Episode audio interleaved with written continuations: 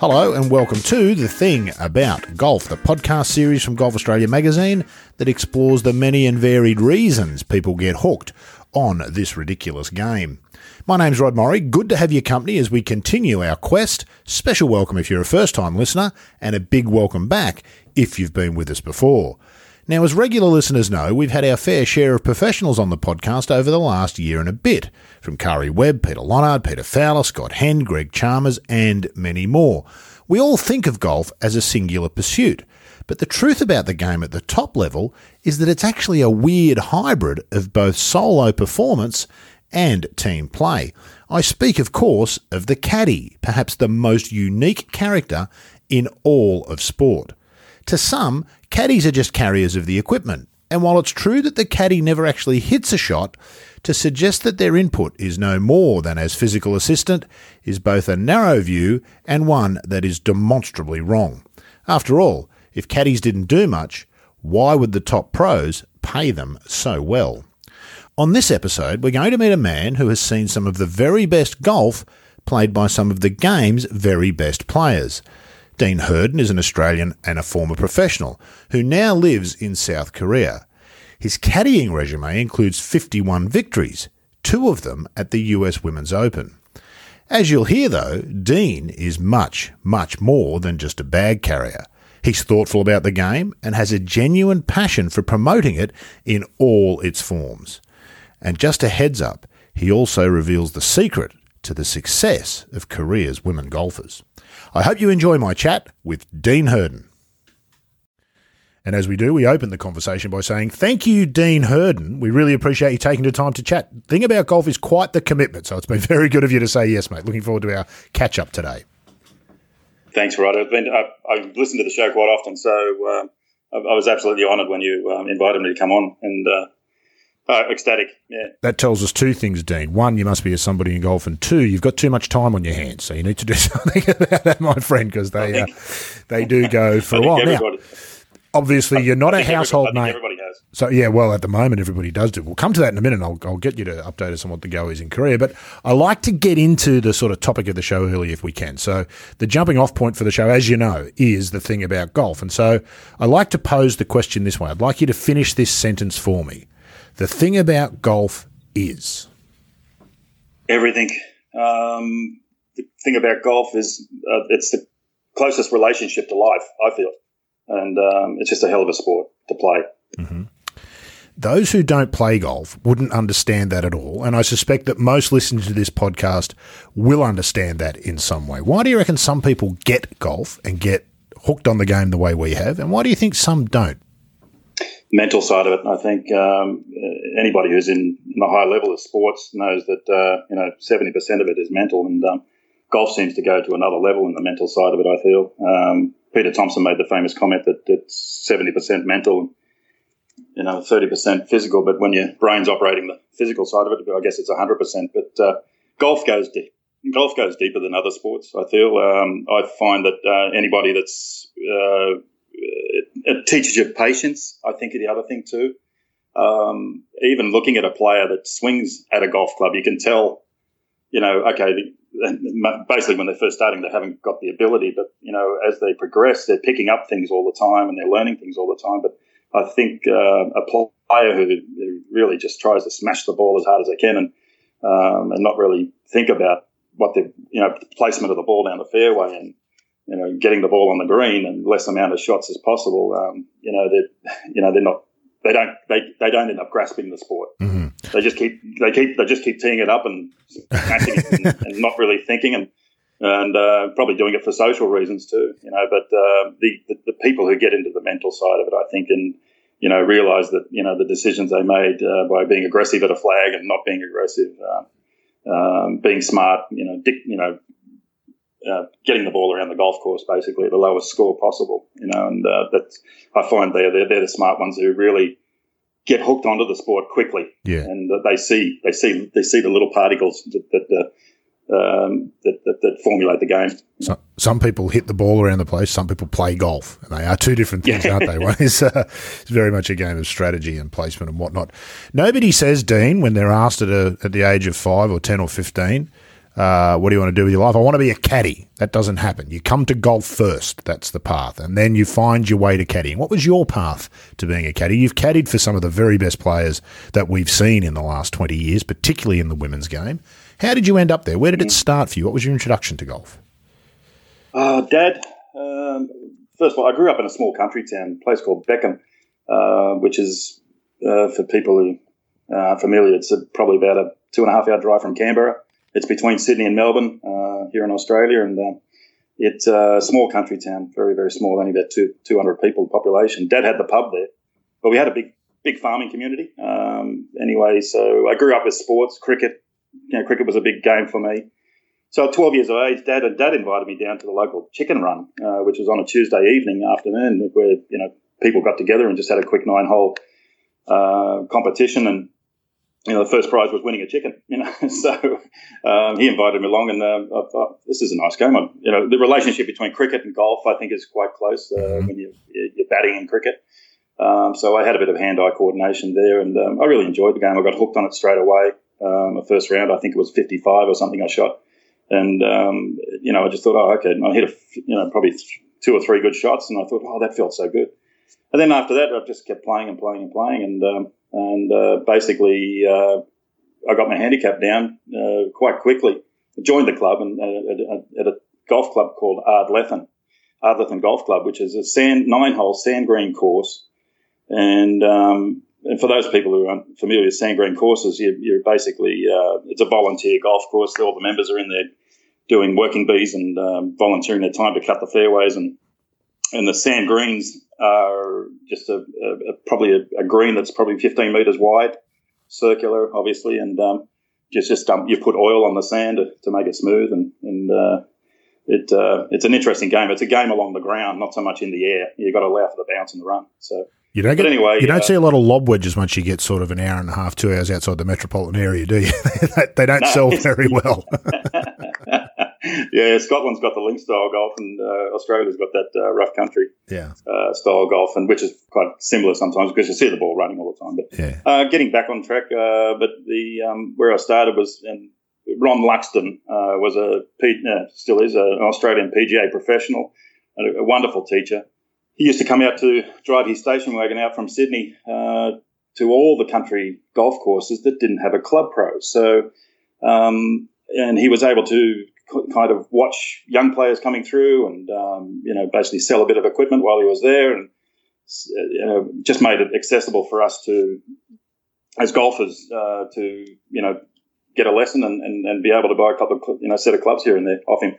But Ron was a, a you know wonderful teacher and he picked up on, on what I had I guess and um, he said you should you should really go to Sydney and join one of the golf courses there to, to play pennants and uh, representative stuff and anyway, so I, I decided, oh, that's a good idea. Yeah, maybe I'll, I'll, give, I'll give it some thought. And then six months later, um, I was playing a pro am in Griffith, and uh, got to play with two professionals in our group. And one was uh, Ross Herbert, and the other one was Gary Tozer. And uh, Ross, as we all know, uh, was a, a, head coach of the um, of the AIS for many many years, and God bless him, he's passed away now. But mm-hmm. um, Gary um, both Ross and Gary mentioned to me, you, know, you should you should go to Sydney. You've got something there. So um, Gary was able to introduce me to um, Ryde Parramatta Golf Club in Sydney, and um, then I decided uh, at the age of 17, I'll jump in my car and go to Sydney. I'll get stuck into this, and then um, basically from 17 to 19, I had the privilege of meeting a gentleman called Frank Phillips, and two-time Australian Open champion, and uh, Frank was the head pro at Ryde Parramatta, which which was a luxury for me because you've got now you've got a, a great former tour pro who's the head professional. And so as I was uh, practicing and playing and around Ryde Parramatta, and uh, Frank was always there to, to watch me and mentor me. And uh, but uh, there was a bit of a glitch because Frank had to leave, um, and then I decided to leave. I, I, I, switched across to Concord Golf Club, and so uh, I got to play a lot of golf at Concord, and um, I, I decided that I needed an income, but I also wanted to stay in golf. I wanted to practice hard. I wanted to be a tour pro. I, had this hunger to be a tour pro, and Greg Norman was doing what he was, and and, and he inspired so many of us. And um, was, he was just so wonderful to watch. Norman, the way he played back in the '80s, and he inspired a lot of players. And so therefore, I was on that I was on that trip. you know, watching Norman doing what he does. And he, um, I didn't decide with Bruce uh, to do the uh, traineeship. I wanted to become a golf professional and to do the traineeship and, um, to go through that system. You've got two choices in Australia. You come directly uh, if you win.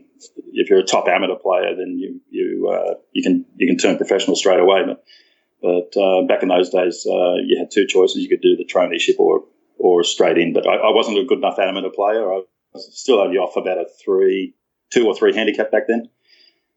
And I thought I'll give it a shot because I thought the harder you work, the better you get. And um, I'm a hard worker, so I thought I'd give it a shot. And um, I, I, joined up with the PGA and uh, went through the whole system for three or four years. And um, in I think in '86, I, uh, I decided to go out on tour. That's basically it. And I, I became a, a, tour professional for three or four years, but you know, not not successful at all. Won a few proams. Um, that's about it. It's hard, isn't it? It's it's harder than people realise. People don't realise how good you've got to be to play in the leagues with blokes you've never heard of. How good you, you go to some of those mini tours in the states and some of those places around the UK. You'll find guys who play unbelievable golf. You can't believe how good they are, and yet they're struggling to get to the big show because it's just you've got it's, to be that good. It's such a financial grind, right? Um, it's uh, a lot of people wouldn't realise it's uh, now. Now I'm guessing probably about four grand a week to be on tour, four or five. You know, uh, back then it was three, two, three to play the four rounders, to play the big tournaments. You know, um, mm-hmm. hotel expenses, caddy, air ticket. You know, and you haven't eaten yet. And you so, can't really skimp, can you, Dean? Because you do yourself a disservice. If you sleep in your car for the week, you save, let's say, six hundred bucks, but mm. you do your body not great. it's not great for your body, and are you going to be able to swing the club properly if you do that? So everything's got to be weighed up, doesn't it? It really is a it's a relentless pressure if you want to play. Had a wonderful conversation with Jack Newton one time. Jack would probably would remember this, but it was you know it, I was about 1980, mid 80s or something. But Jack taught a lot of us young, inspiring professionals in Sydney at the time that you know you, you eat hamburgers, you play like a hamburger that was his famous famous comment.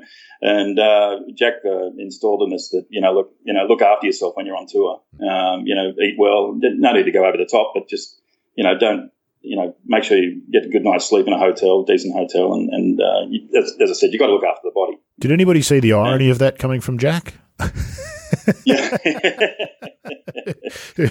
perhaps yeah. do, do as I say, not as I do. Perhaps some in some cases there with Jack. What a yeah. player he was. What a golden era of professional golf here in Australia, Dean, that you were a part of. In some ways, uh, maybe not a surprise that you didn't make it. That might have been one of Australia's hottest periods of the play. We watched some of those fantastic videos that Rob Williamson puts up on on Twitter of tournaments from the eighties and nineties. It's just a it's a parade of fantastic golfers that we had here, wasn't it? All inspired by the shark, I'd say. Yeah. Right? Um, you know, the, the, shark was wonderful. I, I, I, constantly get asked this question. You know, you know, you know, the, the Norman. You know, this, this, this, and that, and, and, and I said, yeah, but Greg, Greg, was absolutely wonderful to Australian golf because he made the trip four or five times a year to come to Australia. Mm-hmm. Um, or to, sorry, to play four or five tournaments a season, and that, that's what inspired us. There's no doubt about it in my mind. I mean, um, you know, a lot of a lot of people used to say, "Oh, yeah, but he lives in America," blah blah blah. But the guy made the effort of coming out to play four or five events, and it was absolutely fantastic for us. You know, it was it was it was all inspiring. You couldn't live here and be a professional golfer. There wasn't enough golf to play to make a living doing just that. And you know, if you want to be the best, you got to go and play where the best are. So uh, those criticisms always just seemed a bit silly. To, to almost to a person, I, I, had a chat with Brad Hughes the other day. We're going to have him on the show mm-hmm. in the not too distant future. Same thing for him. Greg Norman changed his life just by being Greg Norman and swinging that golf club and hitting that ball, Brad Hughes, the trajectory of his life changed because of Greg Norman. Yeah. And there's plenty, there's plenty of other Australians who can, who, golfers who will tell you the same thing, both professional and not professional.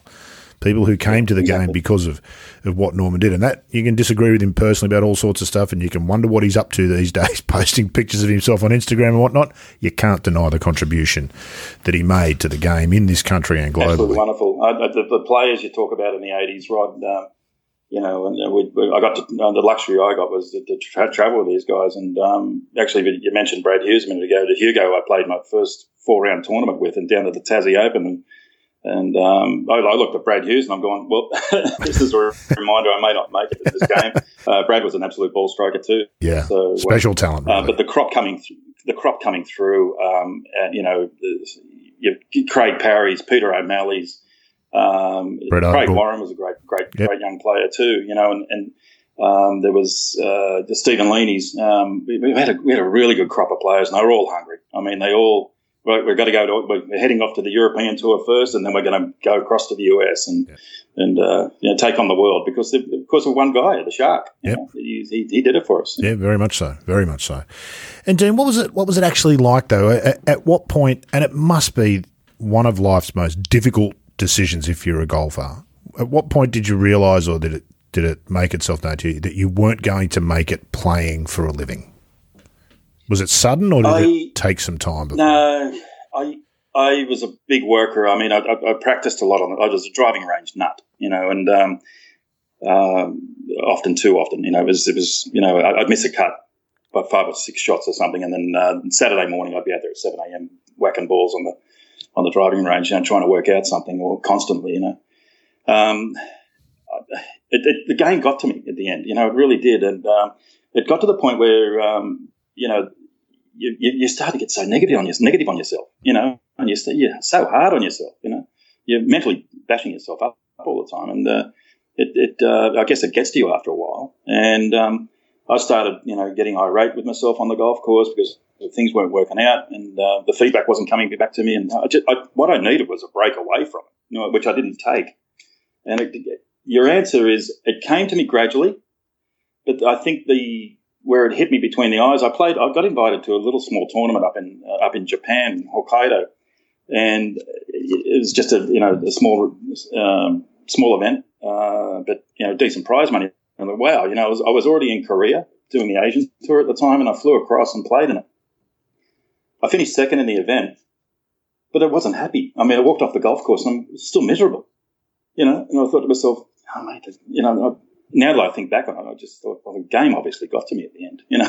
what, what, am I doing? So, madness. yeah. And, so, um, and I decided I'm, I'm, going to have a break away from this, and I decided to stop. Um, I was due to play the New South Wales Open down at uh, it was I think it was played in Bathurst at the time. um, at one time, I think um, Kenny Trimble might have won it. I'm not sure, but New South Wales Open there one time. Anyway, so I decided that it wasn't working out. It was just, it just uh, I'm, I'm not going to play in it you know, and uh, I looked at the bank balance, and I swear to God, I, mean, I, I, don't know, I didn't have enough money to get down there in the first place. But uh, I, I, just realised uh, I need a break away from this. This is driving me nuts. The bank balance was minus. Um, you know, I just the pressure was immense. You know, and it was more, yeah, financial pressure. Now I'm 26. I was 26 years of age at the time now, and uh, I realised it's financially this is this is going nowhere for me. And um, and then I just decided to step away from it got into other areas of the game. Yeah. So I decided to, I wanted to try it. It's a cruel game, isn't it, Dean? Like it really doesn't play favourites, and it is. It's a very, very hard taskmaster. I mean, golf can really beat you down and just not give you a break. Um, it can, and I think this is the part where uh, you know mental strength is what's needed in the game. Either either be really stupid or be really smart and mentally strong. Um, I, you, you, look at it, uh, it's um, I just find that um, you, constant positiveness all the time is the way to go. And um, um I think Roger Davis was a, a, one of Australia's uh, famous old players back in the back in the seventies and eighties. Uh, Roger Davis, very Roger was, you know, he was so funny like, to, to, to walk around. Or you know, later on I got to caddy a few times, and I was in the same group as him, and, and it was quite quite funny. But you know, you, you know, there was an instance there where uh, I watched him hit a shot, and it was just a, a, a horrendous shot. You know, he kind of, you know, the, the, iron got stuck behind the ball, and you know, it only went only went, you know, uh, eighty uh, percent of the distance it's supposed to go. And uh, anyways, he kind of looks across to the caddy and goes, you know, you sure that was the right club? You know, and uh, but this Roger had this way of keeping himself positive, and okay, yeah, he mishit the shot, but he, you know, wasn't no, his fault. No, it wasn't a miss hit. It was no. obviously the wrong club. That's right. One, one, of the great you tricks know, of the game, isn't it? Yeah, you, you got to stay. You got to stay, mm. and it's so positive out there. You can't can't be you can't be bashing your head. You know, going, oh, why did I do this? Why did I do that? I must be doing something wrong. Uh, but you, if you keep constantly telling yourself, "No, I'm fine," it's just you know you know, just stay super positive. Yeah, I think Ian Baker Finch said it best. I heard him say it one day. He said, "Don't beat yourself up on the golf course. That's everybody else's job. Be kind to yourself because others won't be." And I think that's probably very Correct. true, particularly for the top players. You know, you look at somebody like Rory or Tiger or Norman in his day. They shoot 73, it might not be horrendous. They get roasted in the press the next day. We all give it to them. And it's, uh, you know, which is just, I mean, it comes with the gig. They also get the big bucks. So that's how it works. And they all understand that. But, uh, yeah, it's uh, be kind to yourself because because uh, nobody else will. How does that then go for a lot of people in that position, Dean? Golf just simply stops being a part of their life. It's burnt them so badly, hurt them so much, they walk away and they never engage with the game again. You didn't do that. Why not? Uh, passion, loved it. You know, I knew there was even uh, still after everything it had done yeah, to you. Yeah. Uh, back then, I decided there was a back in the day, uh, Rod. There was IMG and Advantage. There were two management companies, and um, a lot of the players, you know, were kind of uh, if you're a very very good player, uh, IMG signed you up or Advantage signed you up. There were only two management companies going at the time. So I thought, oh, a bit of an idea. I've got some connections in Japan. Um, you know, thanks thanks to actually one of the members at uh, Concord Golf Club, Rick Newnham. Um, he started ESP uh, Sports Promotion Company, in, which I was a part of at one stage. And then, um, anyway, uh, I've, I've, managed to gather up a, quite a few um, uh, Japanese contacts, and, and, when I've made a few, few trips to Japan, and uh, and I thought I'll, I'll, try and start a management company just to get some young Aussies, uh, this connection between Australia and Japan going, to get some young Aussies. And Japan was a closed tour back uh, right up until 1990. And it opened its gates in 91, I think it was, 91 or 92. And um, I thought, well, it probably it's a nice opportunity for Aussies to come in and um, and start playing that tour instead of going straight to Europe or, you know, as the, the, the normal, the norm was to go to Europe and then – if you were any good, you went on to uh, you went on to the PGA tour. But anyway, I thought I'd start this avenue up, and uh, I had some success with three or four players: Craig Warren, Anthony Gilligan, Shane Robinson, and uh, Richard Backwell. And so um, I'd had some good success at three of them, three out of the four, and, and uh, Craig actually went on to win an event, but. Uh, sadly enough, the expenses in Japan were way too much for me. Having an office in Tokyo, which I had to have, um, the JPGA uh, insisted I, I, had an office, so um, it was really hard. So I decided, uh, um, again, my bank balance was dwindling, and um, after four years, I gave it, I gave that away, um, and decided and to um, look at caddying. I was doing a little bit of caddying for Craig Warren, and Craig said to me, "You know, you're really good as a caddy." So, and I thought, "Oh, great." So when I stopped the business, you know, basically, uh, um, I got stuck into caddying. Uh, and I, I I worked I worked for Craig uh, for one year, um, and he was a big help to me because financially now I got ahead, and um, he had a decent season, and um, one thing led to another, and, um, and, I was very very close friends with Craig, and still am. Uh, but we were we played the tour together. So, but after a season, it's hard. It's always hard to caddy for your friend. Yeah, I would think. Um, yeah it, it's very hard to express fully uh, because you, you, see another side of your friend on the golf course too because they're you know they're in the uh, the work mode you know? And uh, so it's not it's not fun and games and having a having a few drinks or going out to a restaurant really it's it's it's business out there. So um, and things could get heated. And so, um, but with Craig's case, he never was. He never, you know, he, he was never like that on the golf course. Did you enjoy and, um, it straight but, away? Did you enjoy that role? Because it's a, for some people, they would think of that as a come down. You've been a player, now you're a caddy. In some people's minds, correct. You'd be moving down the pecking order. Did you ever feel that?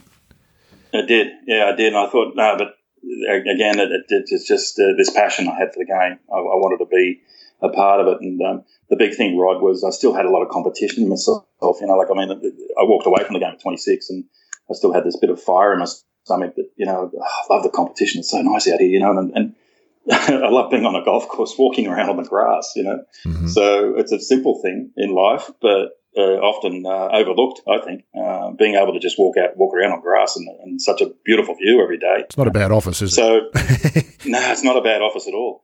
But the thing was that uh, yeah, Craig and I finished. We, we split at the end of the year. We decided. I think it was partly uh, he, he, just said, "Look, mate, I'm sick of you." but, so and I, I, didn't want the friendship to break up, and uh, so we both agreed. And uh, my biggest turnaround then was to get involved with the uh, the Japanese players in Japan, and that was the big. That was the. Re- that's when I realised, okay, I can really excel at this, and um, I had a lot of success with a young Japanese player called Toru Suzuki, and um, uh, he won his first tournament. Um, and you know, he, he, put a lot of it down to uh, me helping him a lot. So that was a big confidence boost for me. Um, and then I, I, just got to work closely and, and uh, a lot more with, along with the Japanese players. And it was the Japanese players who invited me then. Uh, now we're talking mid mid nineties um, to go caddy for them in the US Open, the US PGA Championships. Even guys I'd never caddy for before, they'd come walking up to me and say, you know, there's no Japan event. Would you come across and caddy for me at the British Open? And um, I said, yeah, great. St Andrews, why not? if you're asking, yeah, yeah. you pay for the ticket, and, uh, yeah. I, I, guess I can yeah. I can find the time. And then, and then they politely look at you and they say, "Oh, by the way, I've been invited to play the Scottish Open the week before at Carnoustie. Um, could you do that week too?" And then, so it was really funny. I'm like, uh, I don't really have to think about this. Uh, sure. In a lot of so, ways, uh, Dean, it's a bit like being a player, isn't it? You are your own business and your own brand, and so mm. word of mouth is your stock in trade. One player needs to say to another player, "Dean's a good caddy." Mm. Otherwise, yeah. very quickly you run out of business opportunities, don't you? Yeah, you do. You do. do. It's a, and I think it's a five year apprenticeship, like most things, and uh, you give yourself a five year run. And it was after, I guess, after five years that um, you know I started to have a good reputation with myself. And um, I, the, the, the rep I had, I suppose, was uh, players that never won before. You know, I seemed to have managed to get them across the line somehow. Um, and, and and that's probably the where the the mental side of it of being a touring pro before my helping it kicks in a little bit. Um, sometimes uh, when things are going on out in the golf course, I, I, have a tendency to go to sleep because there's no competition there. You know, we're walking walking around and I'm kind of going brain dead. But when the uh, on Sunday afternoon and on Sunday afternoon when you got a chance to win, I mean, it's all all systems a go. You know, I mean, you're, you're fired up. You know, you um, and, that's where I come alive, I guess. It takes me a while. Lots of, well, you, have got to have something to play for, don't you? I suppose. If if competition's your drug, then there's got to be some competition yeah. uh, and something yeah, to beat. Exactly. A lot of golfers probably don't understand. Recreational golfers, I probably put myself in the mm. category too. Probably don't really understand what does make a good caddy. Why does Tiger Woods pay Joe LaCava so much money? Surely anybody can pick up and carry the bag. We innately know that that's not 100% true, but you can't help but wonder can there be that much difference between caddies? What is it, Dean? And were you naturally good to start? I'm going to suggest that part of it might be you, you kind of need to be a natural born lieutenant rather than a general. You're a 2IC as a caddy, aren't you? Correct. Correct. Allow your player, I think one of the big keys is allow your player to do stuff and, um, you know, allow the captain to, to uh, steer the ship then you just be there on the, on the, as a backup and make sure he's got the right information. Um, what makes a good caddy? Um, I think of a lot of aspects, and, and to be honest with you, uh, uh, the transition of being a player to a caddy was the hardest thing I've ever done too. Uh, there's a difference, and uh, uh, actually, Colin Byrne, who, who, writes for the Irish Times, Colin's a you know fantastic caddy himself, and he's the last 20 years he's been writing for the Irish Times. He did a wonderful article Colin on uh, on uh, a, a, one of the European Tour players made a transition of going to to as a player to a caddy, and it was one of the he said it was one of the hardest things he's ever done in his life. And Colin did a story on that; it was amazing. That it's it's it's timing. Um, Joey and Tiger would be right now. Uh, they've been working together for quite a few years now, so they would know each other routinely. You know, um, when when Tiger walks up to the ball, Joe you know, it's just the timing of giving the information to the player, you know, uh, the yardage, um, and, and the caddy knowing the golf course is a big aspect. I mean, you've got to get out there Monday, Tuesday to check the course for a start and, uh,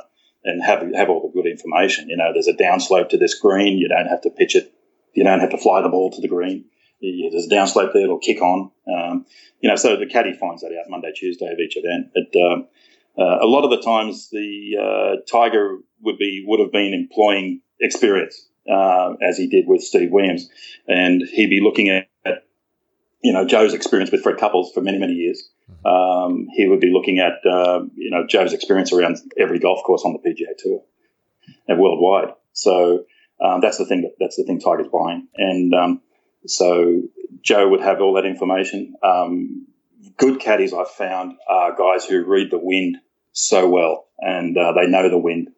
Uh, what I didn't realize when I was in Japan, it's probably one of the hardest winds to study because it's a mountainous country. Mm-hmm. A lot of the golf courses are built on mountains because of the cheap land.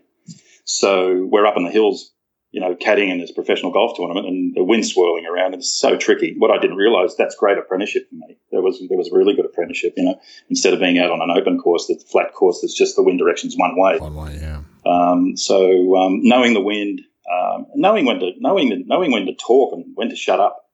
Uh, that's a big key. You know, sometimes you know the players under pressure on a Sunday afternoon, want, wanting to win a tournament.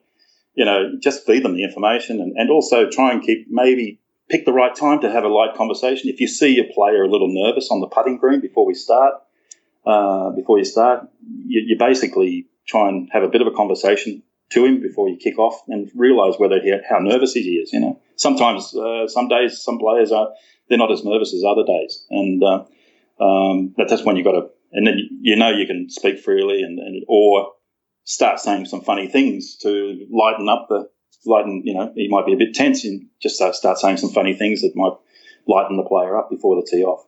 Tiger Woods, so, of course, um, is not Fred Couples, Dean. He hits the ball differently. Mm. His natural trajectory, his natural shot shape will be different. Mm. Uh, so mm. Joe's got to learn all of that as a caddy, and I assume that's a standard. But having been a player, I would imagine that is more difficult because you will stand over every shot as the caddy thinking, this is what I would do. But you can't be thinking that. You've got to be thinking, what's the best choice for the player that I'm working with today, having learnt all of that by working for them. There's a lot more to it than it might appear on the surface, isn't there?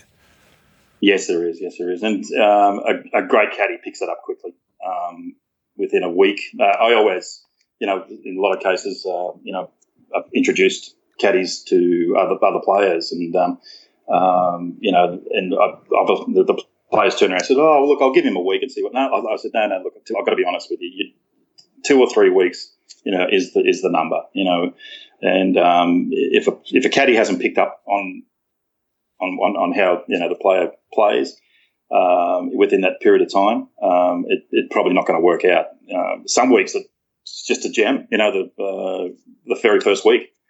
Uh, you'll turn around and maybe win with a player, but, or you know, top five or a top ten or something, and, and you know, it, it's it's wonderful. But um, the good caddies really pick up a lot yeah. quickly, and um, you know, because there's an undeniable personal element as well, isn't there? A, you spend an awful lot of time together, and that personal element might be element might be as simple as the player decides my relationship with my caddy is very businesslike. And if that suits mm-hmm. the two of you, that can be fantastic. For others, it might be, well, we're going to spend a lot of time together. We need to get along and have similar views or whatever it might be. There needs to be some sort of personal chemistry, doesn't there? And I'd imagine that just because a relationship doesn't work between a player and a caddy doesn't mean you've either got a bad caddy or a bad player. It may just be bad chemistry. That's so true. So true. Yeah, yeah. You're just not seeing eye to eye. Yeah. Um, that's where I, have always maintained to keep it business all the time. I think it's the most reliable thing instead of personal. Because I, I think basically because of that experience I had with a, I, I did caddy for Peter O'Malley, a great friend of mine, and and uh, and Craig Warren, both of them, and uh, they were they were friends, and it was hard. And I realise now uh, in my later years, um, the last 20 years or so, that uh, I decided that, you know, that it's, you know, you've got to keep it, just keep it business all the time. Very important not to spend too much time with your player. It was another key I found out after years, you know. Um, don't go to too many dinners with your player or don't go to too many, you know, just give yourself that space of time away from the player so you can walk, you know, you see each other at the golf course the next day and, and, and walk up and go, oh, okay, well, how was dinner last night? You know, mm-hmm. now you now you're having a conversation, you, everything's light, the player's relaxed, you know, and you know, so it wasn't like you know your player's not going to get up there and go, "I didn't like what you said at the dinner table last night," blah blah blah, blah. um, you know, whatever. You know, you you're not. You, there's that separation you have to have. Yeah. You know, you can't. You can't. You know, uh, um, Squirrel, who used to caddy for Geoff Ogilvy, I thought this was a classic story, right? Um, I was at the Aussie Masters, standing at the front of at Huntingdale back in the day when it was there it was when uh, the Aussie Masters was the first event basically back on the Aussie Tour in February, I think it was. Uh, Geoff was on the US Tour at that time, and um, I said, "Hey, Squirrel, how are you?" And he's, you know, Squirrel's an Englishman, and he, uh, you know, funny guy, very, very dry, very dry. And uh, I said, "Mate, uh, so uh, what'd you get up to during Christmas?" Oh, oh, I did this. Not much. Just hung with the family. Blah blah blah. So uh, what's uh, you hanging out? You doing any practice with Geoff, And goes, No, mate, no, no. What's he up to? I'm uh, not sure. I don't know. Um, when was the last time you contacted him? He says, um, Disney back in December. He, he just told me to be at the front of the clubhouse Tuesday, 8 a.m. at Huntingdale, the Australian Masters. And that's and I said, "Is the last time you spoke to him?" He said, "Yep." there you go. so turned up. I, I, couldn't stop laughing. You know, uh, whether it was squirrel being very very dry or uh, Geoff may be able to confirm that story. No, but, uh, I thought squirrel was. Of the, the, little I know of Geoff, that sounds like Geoff for sure. That's exactly exactly the sort of thing that uh, that he would do. It's got to be the strangest job in the world, doesn't it, Dean? For all of those reasons, it's the strangest job by a mile. I would think. It, you know, um, education wise, you know, you've got to be sharp. Yeah, sure. But we meet the biggest, the, uh, the funniest thing for us is meeting the people we meet. Uh, you know, the, it's it's always fascinating for people when, when we're talking to them and they say, "Oh, you know, wow, you know, uh, that that Donald Trump, you know, he's no good. He's blah blah blah, you know, whatever."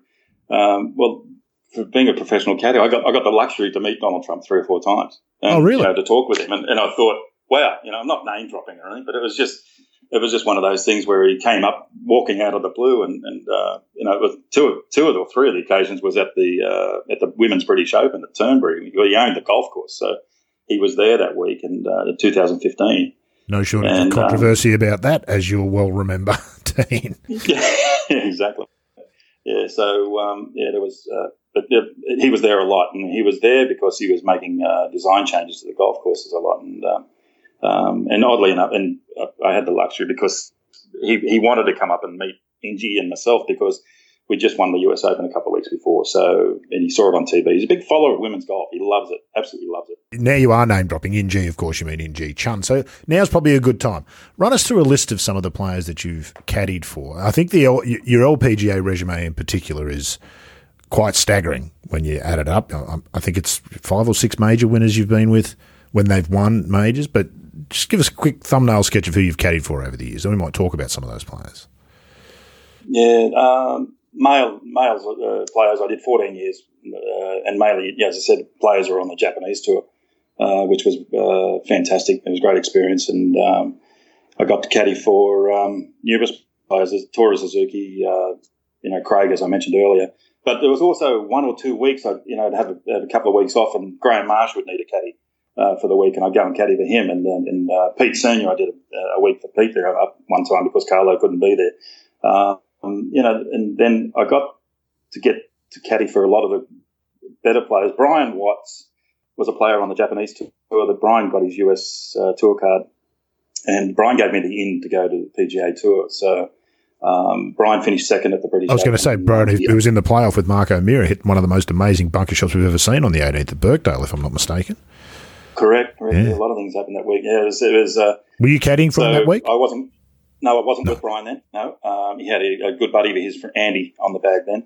And um, so anyway, a, a, horrible accident Andy had later on. But Brian's obviously now got his PGA Tour card from that event, and he's left Japan now. He's going to the US, and um, so um, he had Andy on the bag, and Andy had this horrible accident in uh, Reno, the Reno Open, where he was standing on the back of a cart. Uh, the, the cart used to take you from one to, it's quite a hilly course at Brunette.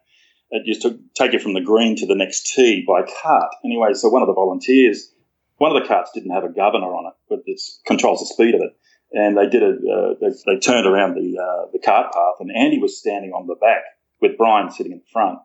And this volunteer was just hurling around the, around the corner, and Andy couldn't hang on at the back. Mm-hmm. And he fell off the cart and, and straight into a, uh, uh, cactus, Ooh. and and it did a lot of rib damage and straight into it. Oh, it was just horrendous. But um, he almost lost his life, and uh, wow. so anyway, he was out of caddying then. And lo and behold, I get the phone call call up to to work for Brian, and um, yeah, so Brian gave me the end of the PGA tour, and so for then um, I got into um, uh, working for a couple of players on the PGA tour, which was great. I, I, I, stayed with Brian for about six months, I guess, and again, you, you, just find out it's not clicking. You're missing the cuts by one, and uh, you know, you, oh, you just, it, there's just no chemistry there, you know. And um, I might have been doing something wrong that you know I wasn't. You know, we weren't on the same wavelength as, with Brian. It just didn't work out. You know, so sometimes you've got to move on uh, because financially you're not supporting yourself on the road and the players looking at you going, well, you know, this is a lot of pressure. You know, it almost doesn't matter why it's not working, does it? Whether it's your fault, it it doesn't matter why. It just has to stop.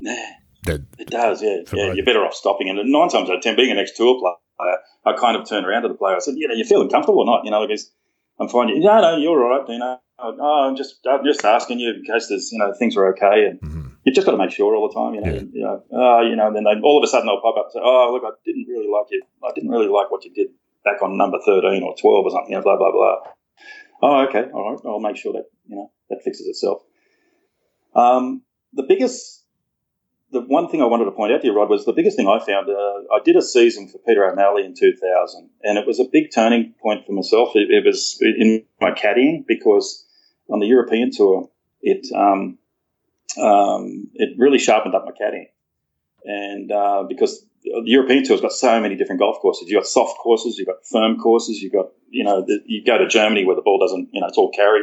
Mm-hmm. Uh, the soft golf course, and then you go to Ireland the following week, and it's, it's bouncing, you know, running out at 30 yards back to being Australian style golf, you know. Um, but so from that, I got to learn so much more about caddying, and then basically from the caddies themselves too. So the caddies had a massive impact on me. It wasn't the, the point I'm making there is it wasn't so much the players that I was working for that I was learning off. It was actually the other caddies, which I really appreciated. Mm. You know, just listening and watching the other caddies, and uh, in, in, big tournaments and big events. So that was a big help. So I just wanted to make that point. Um, so I'm just going along and I'm working for, uh, you know, good players. Um, I, I, Andre Stolz out of the blue. Uh, Andre was uh, had some couple of good finishes in Australia during during the off season, and um, he asked me to come and caddy for him in Adelaide, and we had a really good result there. And then and then he uh, basically asked me to come up. Andre got his card to go play the Japanese tour. And then I decided uh, I, I, needed some. I really love Japan. I want to get back there. And uh, as it turned out, Andre um, invited me up to Japan and uh, to caddy for him up there. And we had a really good run. Um, I think the second tournament I ended up working for him in Japan, we won it. Um, and then he was also because of the events in Australia back then. We're connected with the nationwide tour. Andre was able to play uh, uh, uh, nationwide events in the United States. So straight after he won, he turned around and said to me, he said, look, you want to come to the US and play some nationwide events? Because if I do well, I've already got good money up on the nationwide tour. Um, then I can, you know, if I do well in the US uh, out of half a dozen events, uh, then I could probably lock my PGA Tour card up for the following year. Anyway, from that, Stolzy invited me back over to the US. Now I'm going, I'm going back to the US now. And um, what a player, by the way, Andre Stolz. Of all the people you can tell us about Andre, what a player! What an ability yeah. to just go low. Yeah, correct, never correct. And he, I've never seen a player before, Rod, uh, like Stolzy, where he actually he loved his name on the on the leaderboard. Yeah. You know, he really did. Um, he was up there whenever he saw his name on the leaderboard. He wanted to keep it there. Yeah. Um, he was all the most difficult player to caddy for when, when, when he would look like missing the cut on a Friday afternoon. Um, he was, I mean, he was No interest, you most players. well, no, he wouldn't. He'd be just really narky and you know, really on top of you kind of thing. And, and whereas, hang on, you're supposed to be like that when you're leading a tournament. yeah, not the other way around. That's right. You got it all backwards here, Andre. Good. Yeah, but he was yeah, a, good guy. I could tell because he was just personally driven. You know, he hated missing cuts. He hated, you know, and uh, yeah, he's quite a character. Uh, and uh, it, it, there was Andre. Uh, getting back to you, sorry about this, uh, drifting drifting off a little bit, but uh, Andre, and then it was around 2004. This was, and you know, I caddied for a lot of players, and I had the pleasure of meeting Jack Nicklaus in '98 quite a few times. I was in the same group as him.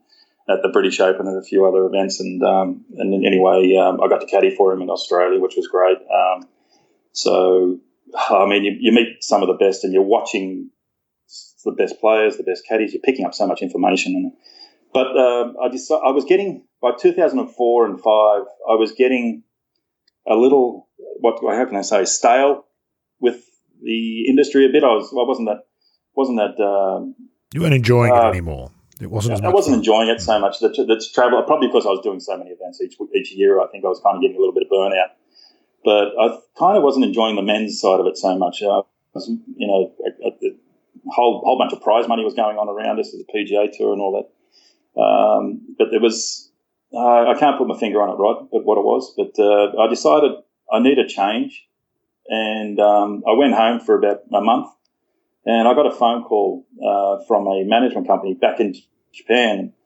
and uh, they, they asked me to, if I'd be interested to work for a female player in Japan. I said, oh, okay, well, gee, I've never caddied for women before. This is interesting. So this is 2005, and, and the, the, woman's name was Yuri Fudoh. I didn't know who Yuri Fudoh was because I didn't really follow women's golf that much. And so, um, oh, okay. And I didn't, you know, I didn't have much access to internet and stuff. I wasn't, you know, didn't really look her up or anything. So I said, oh, okay, well, sure. You know, I'd just love the opportunity to go back to Japan again. And you know, I thought, well, women's golf, yeah, that might be interesting, you know. So I went up and I, I, I didn't realize, and she was the number one player. And you know, you, of course, you want to check on these things, but the people that were telling me, oh, she was, yeah, she's a pretty good player, but they didn't follow women's golf at all, also, so they weren't giving me really uh, exact information. So I just went up. I thought I'll go up and do a couple of weeks for her and come home again, but I didn't realize she was. No, man, this this girl could play. Oh my god, fifty times a winner on the Japan Ladies Tour. Yeah, so got a bit yeah. of ability, most definitely. Yeah. Well, the funny part is Japan golf's funny, Rod, because uh, some of their professional tournaments they only use house caddies. Yuri only used a house caddy. She never caddied. She never had a foreigner on the bag what? before. what? So she would turn um, up each week had, and get a different caddy. She just used a house caddy each week. The house caddies were available there each week, and yeah, occasionally she'd have a friend on the bag or whatever. Wow.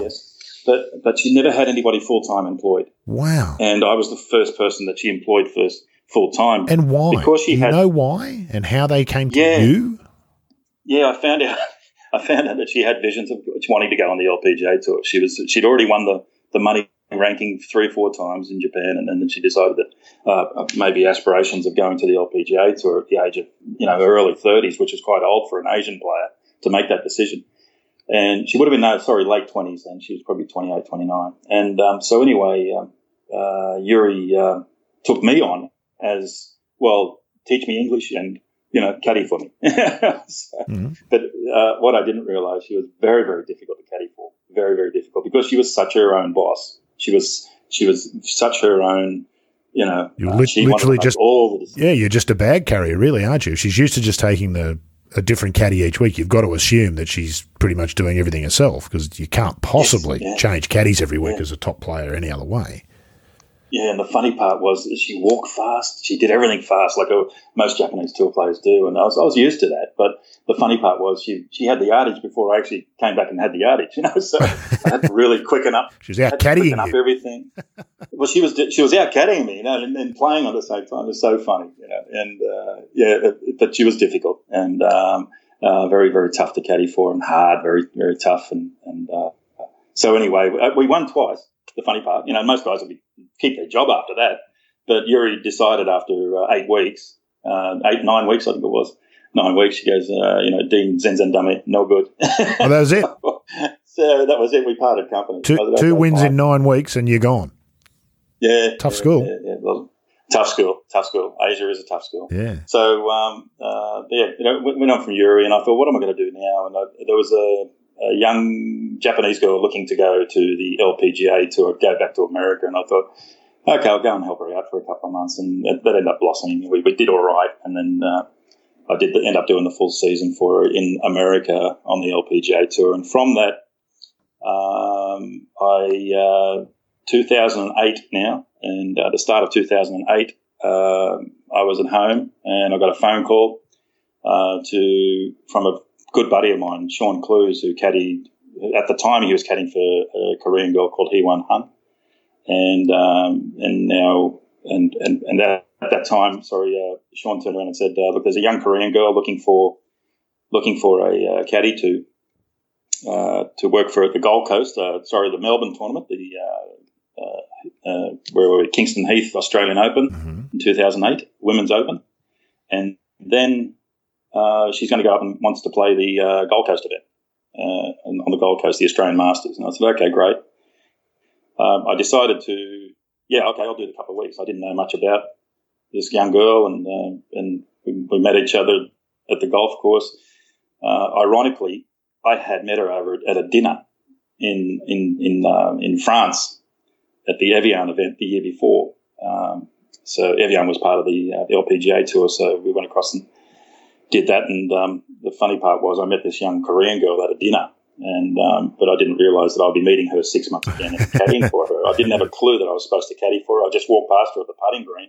She was waving at me, And then I went over and I said, "Oh, nice to meet you. I met you in I met you in uh, France." Da, da, da, She goes, "Yeah, um, I'll see you at eight o'clock tomorrow." and I'm like, "What are you talking about?" She goes, "Oh, you're caddying for me." I'm like, "Oh, wow, right." Somebody didn't put two and two together. this tells you how smart I am. But anyway, so anyway, the uh, up caddying for um, yeah, young girl's name was uh, Jiyai Shin. What an interesting and different view of the game you get from the caddies. I hope that you're enjoying some of Dean's insights as he's talking here. Now, while you're contemplating everything that he's said so far, there's a little bit of admin that I need to get through. So, Firstly, a reminder to check out the back catalogue of The Thing About Golf if you've only recently discovered us. You'll find an eclectic mix of guests from course designers to administrators and even the odd writer. Two ways you can access the archives.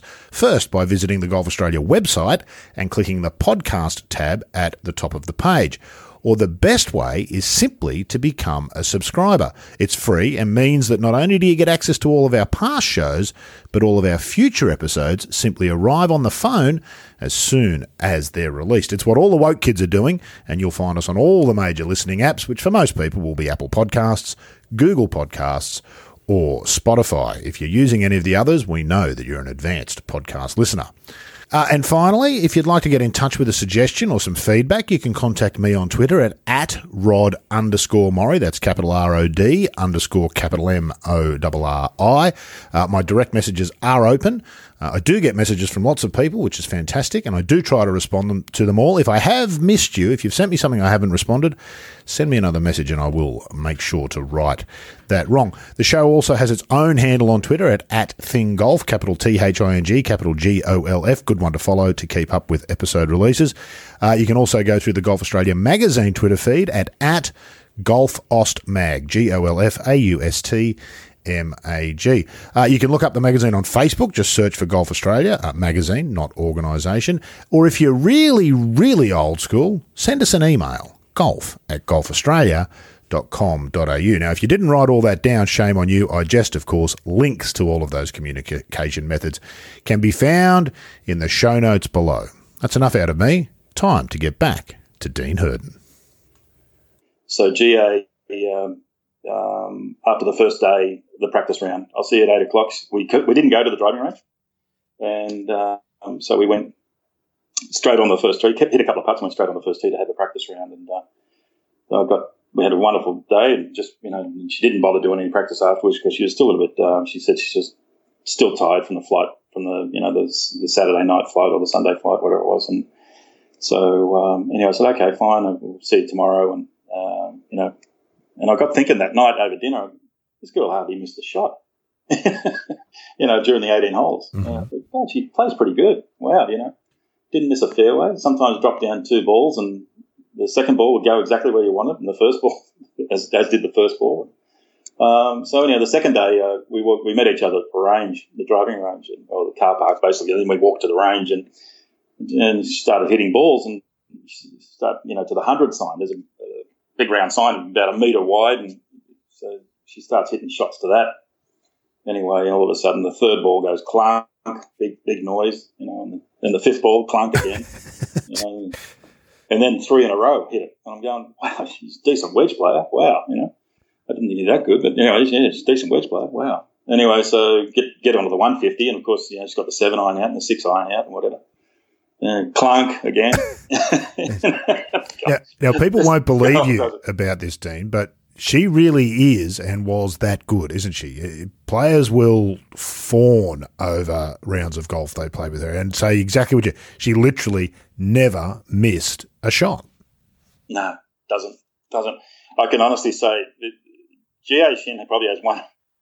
I mean, she's the one player. You know, there's certain players you caddy for that actually there's you know people talk about there's shot makers and there's good scorers. Mm-hmm. Um, GA was the shot maker, and uh, you know, she she would win a golf tournament in ball striking. You know, most you know, look at the PGA Tour stats. You know, the best putter wins. Yeah, of course.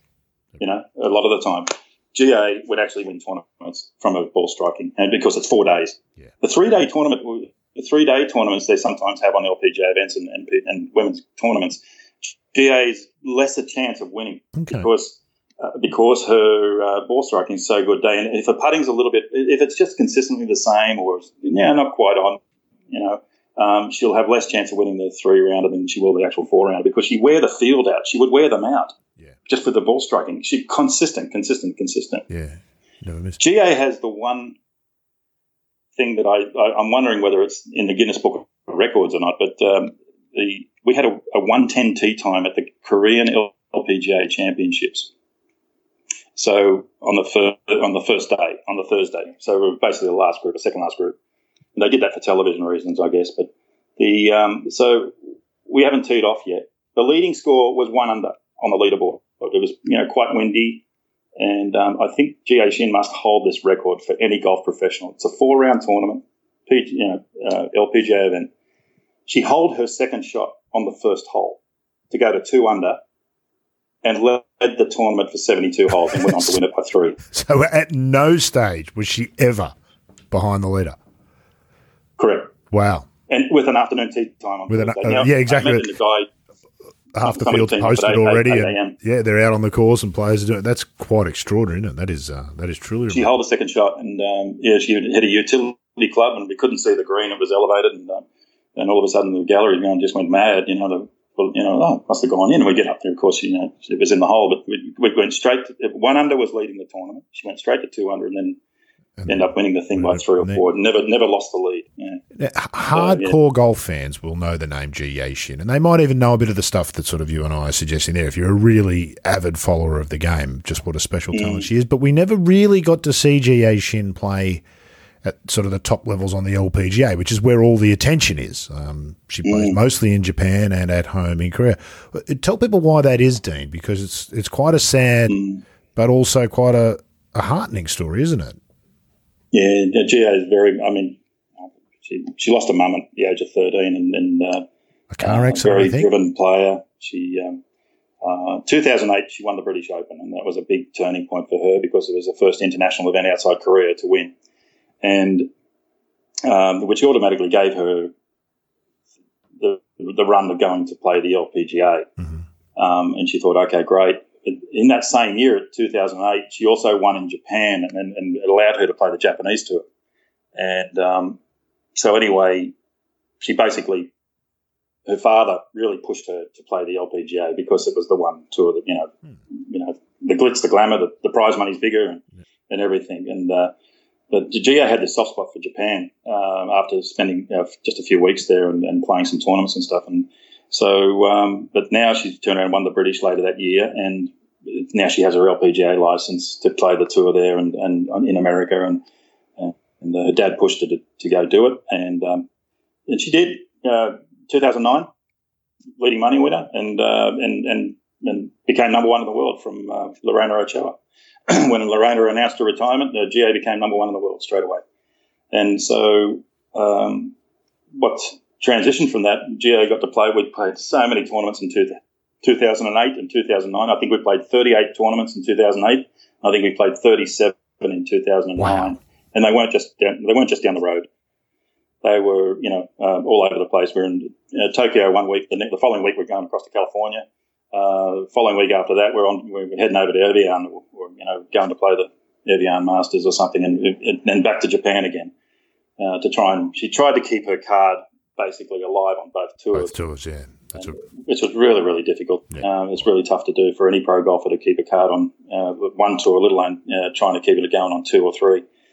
So um, from that, um, GA now it's 2009, 2010. You know, and I could tell she really didn't grasp America. Um, you know, she liked it. You know, going for touring trips or something a week off or you know going here there, but she really didn't uh, take it to heart or love it, you know, as much as she loved playing in Japan. So um, anyway, as it turned out, uh, she got her way and uh, decided to. She had that big talk with her father, and most Korean players are very connected with their parents and their father. So, um, you know, the, the they had the meeting, and um, obviously Dad gave her permission. Okay, go and play the Japanese tour, and, and, she loves it there now. And, and you know, she's been in the top five in the money list, and for the last seven or eight years there. Um, world ranking wise, you don't get as much points in Japan. uh, which is kind of I think that's suffered. Uh, that doesn't rank her as, as good as what she really is still, and I think she's still in the top 25 or something or top 30. And but she we, really, basically, if you're going to rank GA, I would still put her at 10th in the world. We just don't get to um, see her, do we, as fans, very often because she plays predominantly in Japan. It's very rare that we actually get to see her. But what a player! She's been to here to Australia. She's got a very good relationship with Australia. Of course, she had that playoff with Karrie. Was that that week? Was that 08 when you caddied for her and her yes. and Karrie were in a yeah, playoff? Yeah, that was an incredible amazing. finish you know, to the Curry Open.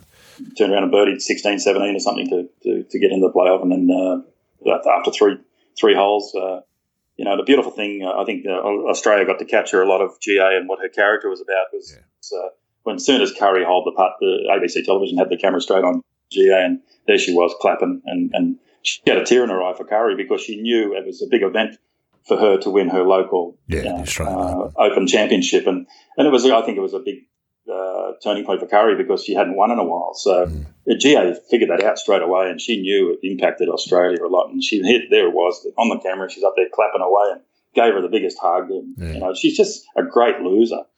Jiyai, you know, she's a great winner, but she's a, she's also if she finishes second, she's the most humble.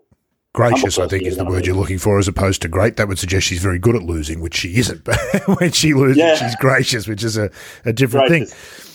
Jiyai, of course, a very special talent. You, you, are now based in Korea. We might talk about that shortly, but just run through some of the, the names that people will recognise. I think you caddied for, now let me get this right. So we know you caddied for In Gee Chun because you mentioned that when she won the US Open. Mm. So on you, you caddied for her mm. when she won the US Open. So young, I got very lucky. Uh, uh, very lucky. Um, I when Jiyai and I parted a company in 2011. My mum, my mother had a bad case of Alzheimer's, so uh, I, I found it really tough travelling and being away from her, you know, knowing that she's you know suffering. So I decided it was a hard decision. Jiyai was number two in the world at the time, uh, but I decided that enough was enough, and um, you know the the uh, I'll probably just put the caddying on hold for a while mm-hmm. and go home. So I did that. Um, lo and behold, about six months later, um, I'm getting a, uh, get a, a, phone call from uh, So Yeon's manager in Korea, and um, in uh, which I knew really well. He's a good friend of mine, um, Mike, his name was, and uh, So Yeon really wants you to. Are you free to come and caddy for? So Yeon won a tournament in Korea uh, two to three weeks before the US Open, um, and that was on the Korean tour. So her game got a little lost there for a couple of years, and then uh, she turned around and won. So she was on a bit of a comeback trail, and then um, lo and behold, that winning that tournament put her in a category which allowed her to play the US Open. I don't know what category that was, but anyway, um, now she's playing the US Open plus Evian, and she asked me to, if you know, would you mind coming away from Australia and come and caddy for coming caddy for her for those two weeks, the US Open and the Evian. So lo and behold, it is the uh, US Open in 2011 at the Broadmoor, and um, we rocked up and had a you know nice practice rounds and all the, the usual routine, you know, and um, uh, by the end of the week, you know, it was a uh, it was a long drawn out week because the USGA I really felt location wise they really screwed up um, that time of year. Um, it was in July and it's you could pretty much set your watch on a th- on an afternoon thunderstorm in Colorado. So um, the worst part about it was you know now we've got the US Open we're trying to stage a golf event and being four o'clock in the afternoon and raining as much as it was, uh, the, the, tournament ended up being dragged on and delays and stops and starts. It was a really hard week. And um, anyway, lo and behold, uh, we uh, we get around to the 16th tee in the last round, and probably one of my most embarrassing moments in life. I think it was, standing on the tee there, and uh, it was getting dark. It was 8:20 at night, and there's four groups behind us, and it's getting dark arc. So we're not going to finish. We know that. It's just a matter of trying to get as many holes in as possible and then walk off. Well, So Yeon bent down on 16 tee there, and, and, it's a short par three downhill, but behind it was some thick pine, pine trees and really struggling to see the flag stick. And and uh, So Yeon kind of looked at me and gone, "Where's the flag stick?" And I've gone, "Oh, hang on, we can't see the flag stick, so we'll call it." So I walked across to the rules official and said to him, "I said, oh, mate, we just like to call it. Thanks. You know, we can't see the flag stick can we go in? And he abruptly turned around and gone, no, you've got to tee it up. And I've gone, well, no, we don't. We can't see the flagstick, mate. So we want to walk in. And it's windy. I'm thinking, you know, we're a shot behind the lead. Hee Kyung Seo had already finished. and she was leading the tournament. And um, we we're one shot behind the lead, and I'm thinking, oh, it'd be nice if we can get off the golf course now because these next three holes are going to be really tough. Mm. So the rules official said, no. He says, you, uh, Morgan Pressel and uh, Paula Creamer behind you, they asked for to stop play, and that was, you know, and I said, well, how long ago was that? And he says, about six, seven minutes ago. And I said, well, it's six or seven minutes darker now. this is how this works. It gets darker the longer it goes on, my friend. You might have missed this at school. Yeah. And I, there's 20 or 30 people around the back of the tee and, um, you know, the gallery. And, um, and I'm just kind of, you, you're caught up in emotion because you've got a chance to win the US mm-hmm. Open, you know. And I've said to the guys, you know, you're kidding me. It's six or seven minutes darker. I mean, what, I've never heard this before. You know, what are you talking about? He says, if you don't hit it, you're going to be disqualified. I've gone, what? And I said, now you're going to another level. I said, I've never heard of a player being disqualified. well, so, not hitting a golf ball. But at that, well, at that stage there, though, you're kind of now the problem, aren't you? Your player's about to yes. be punished for something that you're forcing the issue on. So that's a huge yeah. responsibility to have. There must be a lot of stuff yeah. swirling around in the mind while that's going on. Exactly. And Rod, I mean, I, I you know, I got utmost respect for rules officials on the golf course. I don't go off at all, and I, I totally appreciate. And some of these people are, you know, they're doing it on a volunteer. It's volunteer basis sometimes with the USGA. They're bringing in officials that work for the GA, USGA from all over the country to come and caddy, or uh, sorry, be rules, rules officials. And we've got the luxury of that week of having a rules official for each group, you know, so it's pretty much instant. Whatever goes on out there, you can get instant ruling, you know. And so I've got the utmost respect for those people. Uh, they're long days, very, very long days, and it was a long week. But I kind of lost it with this guy, and and I said, mate, get on the I said, get on the walkie-talkie, get Mike Davis, get whoever you want on the walkie-talkie, and get somebody out here. We need to come and have a look at this flag stick. And uh, so anyway, he radioed in, and Mike Davis is on the other end, I think, and he's turned around and gone, "Oh, look, we're, we're thinking about calling it anyway." And I'm just shaking my head and I'm losing it. You know, the, the gallery, 20 or 30 people behind the tee are just laughing their heads off. And I said, well, why don't you call the R&A in Scotland? You know, like this, it's one o'clock in the morning. You know? What, what would be known in this day and age as a Karen, Dean, is what you've done yeah. there. That's what's yeah. happened there. Exactly. Understandable, though. So anyway, we had to cut a long story short, but I'm sorry to drag on uh, for listeners. But um, the um, the funny part was, um, yeah, okay, they've called it. We walked in, um, you know, and I was pretty irate still when I got in. you know, like still, God, I can't believe this guy wanted to disqualify us. You know. Anyway, uh, the funny part was we got in. There was no no drama, and then um, next morning had to tee it up, and uh, not a not a hardly a breath of breeze. The next morning, sun's out. We've Perfect. three holes to play. So Yeon's done what she's done, and she's basically gone par par birdie. Hit a beautiful uh, five iron shot into six feet uh, on 18 and made the putt and uh, we're going now we're in the playoff. But the luxury that So Yeon had was she's already hit, she's already played three holes. Already played three holes, not just hit balls on the range. Played three holes exactly. Yeah. She's actually played holes. She's done the warm up and then gone yeah. and played three holes. So Different thing. Hee Kyung's just on the range warming up, so she doesn't know you know what a mojo is feeling like, or you know we've already gone through that but by playing three holes. So yeah, um, so we bad break, isn't it? Um, bad break for her, good break for Soyeon. Yeah. Yeah, exactly. But it was a tough week overall. I mean, to be honest with you now, I, I not taking anything away from Young at all. You know, we won the event. I was really happy. But to be honest with you, I think there was only two people happy that week. It was such a tough week. Um, and it's just a long drawn out tournament. And uh, Hee-Kyung was very, very unlucky. She played wonderful golf to shoot the score she did by finishing Sunday night. And uh, we, said, those three holes mattered a lot at the yeah. end. The cru- um, part of the cruelty of the game, Dean. That, it is. Sometimes it, is. it falls. Professionals got to take it on the chin. That's exactly right. You, know, when, you, you, you, can only do what you can do. Well, yeah, she, she's quite special, Soyeon, isn't she? Not just as a player; she's a fantastic player, but she's quite a special um, human being. She's uh, and she's got a great affinity here with Australia. As do quite a few of the Korean players. They come out here and play both the Australian Women's Open and the Vic Open, both LPGA events, of course. So we get to see some of the big name players, but they always seem to enjoy their time here. There's a real affinity. I know that. Well, Soyeon's unusual. She likes Vegemite. I don't think most people would. Uh, would cop to that, but she has a real affinity. She gave, I think, half of her winnings at the Vic Open this past year to the Bushfire Relief Fund. She had to be talked out of giving all of them. I think it was Clates told her that she didn't have to give 100%. 50% would be enough. She did a similar thing, I think, at the start of the year with COVID. She won a tournament in Korea, did she not? And gave all of her winnings Correct.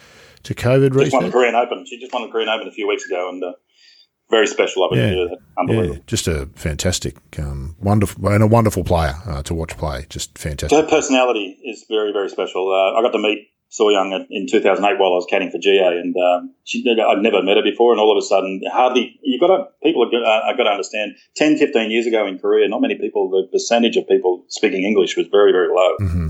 and uh, all of a sudden, there's this wave that's happened in Korea where a lot of uh, young students went off to America in the 90s and early 2000s to you know to study English, and, and the, the parents pushed them out to go to New Zealand, Australia, America, whatever, and um, basically to learn English. But you know, and, and the, the, the outcome of that is the wave is now coming back to be with their grandparents. With now they're married and you know they're, they're back and they're, they're, fluent in English. So two waves are happening yeah. where English is being studied and, and, and practiced, but the other wave is the people coming back from overseas. And so now this country right now, back in those days, I'd say two, two or three, two and seven, no, two and ten would speak English. Uh, now you're looking at six or seven people right. speak English. You know, you of course. So I've noticed a huge difference. Yeah, you live in Korea. Do, so you, do you speak Korean, Dean, or do you get by just speaking English well. in Korea? Right. Okay. I just, I don't. As I said, the point I just made is six or seven people speak English now out of ten. So you don't need to. I'm, I'm a little lazy. Yeah. Um, I'm a little lazy. I, I haven't um, studied up on it much at all. But So Yeon's case was um, she came. She, 2008. I mean, she, she was a, she went to uh, Yonsei University here and. Uh, which is a very high class university. But she got into studying English in, in, while she was in the university, and she came walking up to me the first day I met her, and she says, "Hi, my name's Soyeon, and I speak English, you know, very well." And I was, I was just like flabbergasted, and I'm, "Oh, Soyeon," gave her a big hug, and "Hey, how you doing?" And I'm just a big smile, and she was just a breath of fresh air, you know, just unbelievable. Jiyai and her got on really well, and that was her rookie year, 2008. And she turned around and won that tournament. That was the very first tournament as a professional. Wow. She won it, in the KLPGA Tour and there was big raps on it because she she was a national team player, an amateur, top amateur, and that. So, but um, what I'm getting forward to was uh, that So Yeon, Jiyai, and a, another woman called Hee Kyung Seo actually broke down the wall on the LPGA a little bit. There was a little bit of a, uh, I wouldn't say, you know, the big, big, huge influx of players, Korean players coming on the LPGA tour, and there was a bit of what's the word? Uh, I wouldn't say uh, just slight friction between sure you know, an American player or a Western player would be like, oh, not another another Korean's going to, you know, kick our butt or do it. so there was a bit of animosity. What's the word? I don't know, friction, I guess. So Yeon turns around, wins the US Open, and you know, in in what 2011, and but Jiyai had already been out there. I think Jiyai was one of the big instigators because she's such a wonderful personality, you know, and So Yeon, wonderful personality and uh, another girl called Hee Kyung Seo, and, and, who, you know, everybody adored. You know, just great personality. They all spoke English quite well. They were, or they were, you know, wanting to speak English really well. Classy, classy. So they broke the wall. The, the, the wall came down because their personalities were way way above some of the, some of the Western girls. Yeah, well, that, that's exactly right. And, the, they're all bit, and their sense of entitlement that we uh, it's not uncommon to see sometimes in the game in the West. But what is the key? What? Why do we see this influx of Korean women players in particular? We don't see it as much with the men, and we know that there's a there's a military uh, conscription service element to that. That the young guys lose a year or two of competitive golf at a pretty crucial time in their career, and I think that goes a long way to explain. We've seen some fantastic starts to careers, which have then sputtered after having to go and do national service. But what is it about the women's game in Korea that produces these? really quite remarkable golfers that we see coming out of Korea. And is the game as popular in Korea, the women's game, as we're led to believe? Some people will tell you it's 10 times more popular than the men's game. Yes, it is. It's well, probably not, not, not as, I wouldn't say 10 times, but it's, it's, uh, the ratings are up there. Uh, uh, definitely more than the men. Uh, it's such a good product. Uh, the girls present themselves well, right? You know, they, they dress well, they, they look they're fit, you know, uh, they, they, train hard. But the, the, I think the bigger picture is, they're trained as professional golfers early. Uh, they've got this wonderful three tier system, the KLPGA, all out of the one office. Um, they've got one tour, which you can just imagine a young girl 16, 17 wanting to be a budding professional, you know. Um, so she's got, where do you go? So they've got this system in Korea. You just rock up and go play a jump tour event. They call it jump tour because you're making the jump from amateur to professional. And what it is is uh, you're able to play as an amateur, uh, but no, can't accept any prize money um, if you're not a member of the KLPGA. So, but you're still able to go play those events and pay an entry form. Um, and you were able to earn points. So you test yourself, right. get to see how so good you are yourself, yeah. against the others of that level. Yeah. So then, by the end of the season, if you're playing all these events, there's 22 events, 23 events, and there's jump to it, so you're able to earn points. And then uh, if your points are high enough, and um, and you move on to the what they call the Dream Tour, which is a secondary tour, or the second tour. And once you start making it on the Dream Tour, now, then you, it allows you to get get onto the KLPGA Tour. So any girl that you see on TV you know, on the LPGA Tour, they've already played basically two, three tours to to be um, to be where they are, and you know, so it was a. Uh, uh, it, it's it's very strong in the amateur ranks here as well, mm-hmm. but it's got this avenue of hardening and toughening of a, a tour player, traveling around Korea and, and being and the way they conduct themselves professionally is so much. It's it's wonderful. You know, they've got a great, wonderful system. You know, mm-hmm. and so this three tier system was uh, is, is definitely working, and it's and it's part of the it's definitely part of the reason why the numbers are there. There's massive numbers coming through, and um, it's it's it's it's amazing. You know, I, I mentioned to um, when uh, uh, Chun In Gee won the uh, U.S. Open in 2015. I was speaking to some media guys, and I mentioned this three tier system to this guy, and the, and the guy turned around and said, "Oh, that's like our triple A in baseball, you know, blah blah blah." And I said, "Exactly." You know, that's why you've got wonderful baseball players in America because you, have got this wonderful tier system. So you know, you, you, can actually go play a tour. You know, had you uh, had so, that, Dean, who knows? Who knows how how how much better you might have been, or how much earlier you would have realised that you weren't going to make it. That's the two things it does, isn't that, it? it? It confirms for those who are good thing. enough, and it tells people who aren't long before they've dedicated too much time and money to it. You're probably not going to make it. Think about giving it away, perhaps. You hit that right on the head, right? You know, it's just the, the girl's going to know early, quickly. Uh, and the age of 18, or you know, I couldn't make it on the jump tour, so I'm, give me a tennis racket. Yeah, that's right. I'll try. You know? I'll go and try something else. Uh, Investment uh, banking, maybe. yeah, exactly. Dad or dad's pushing a tennis racket. yeah, yeah. Right. You know, you're not making it as a golfer. Here's a tennis racket. Give give, give that uh, a go. So, in which which brings us to this point. Lots of we don't hear almost anything about the KLPGA. It's an extremely mm-hmm. healthy, extremely competitive tour, and as you've just pointed out, a player like Sung Hyun Park can arrive on the LPGA and be a revelation to all of us. Whereas people in Korea are saying, well, why are you surprised? She's won already, what, eight or nine times? I think she'd won on the KLPGA before she went to yeah. America to the LPGA. How many Sung Hyun Parks are there?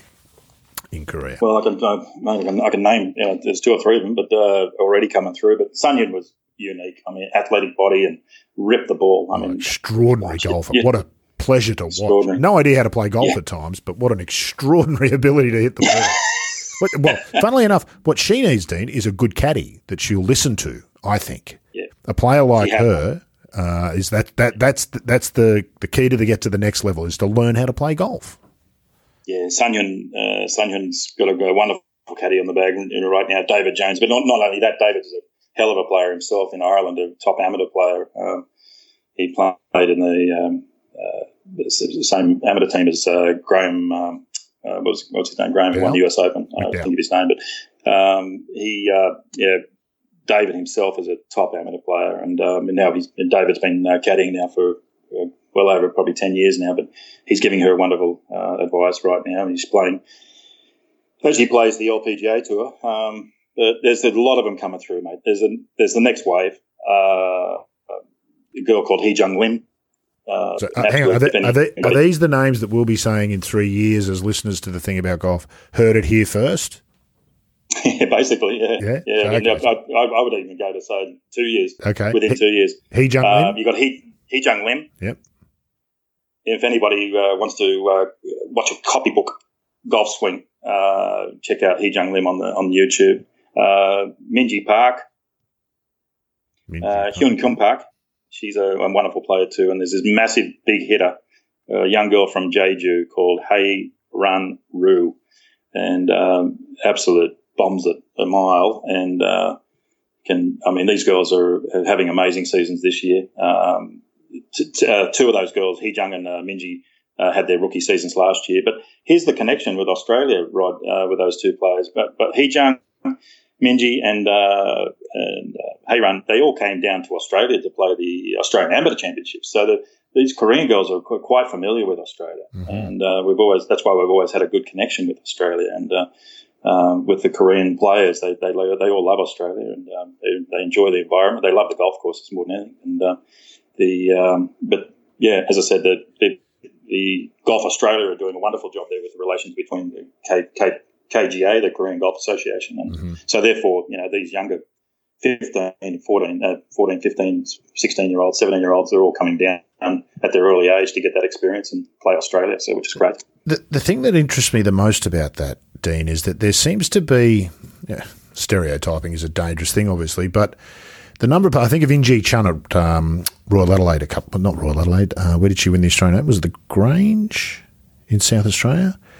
That, uh, yes, you're, you're talking about uh, Jin Young Ko. Oh, sorry, Jin Young Ko. Sorry, yeah, it's not In Gee Chun. Yeah. They get it. So it's a it's a completely different type of golf to what they're exposed to. I would imagine. Maybe you can set me straight on that. What what they are exposed to, I would imagine, week in and week out. Certainly in America and probably in Korea. But there seems to be at the very top level amongst the Korean players an innate understanding, which I think Jiyai Shin had as well.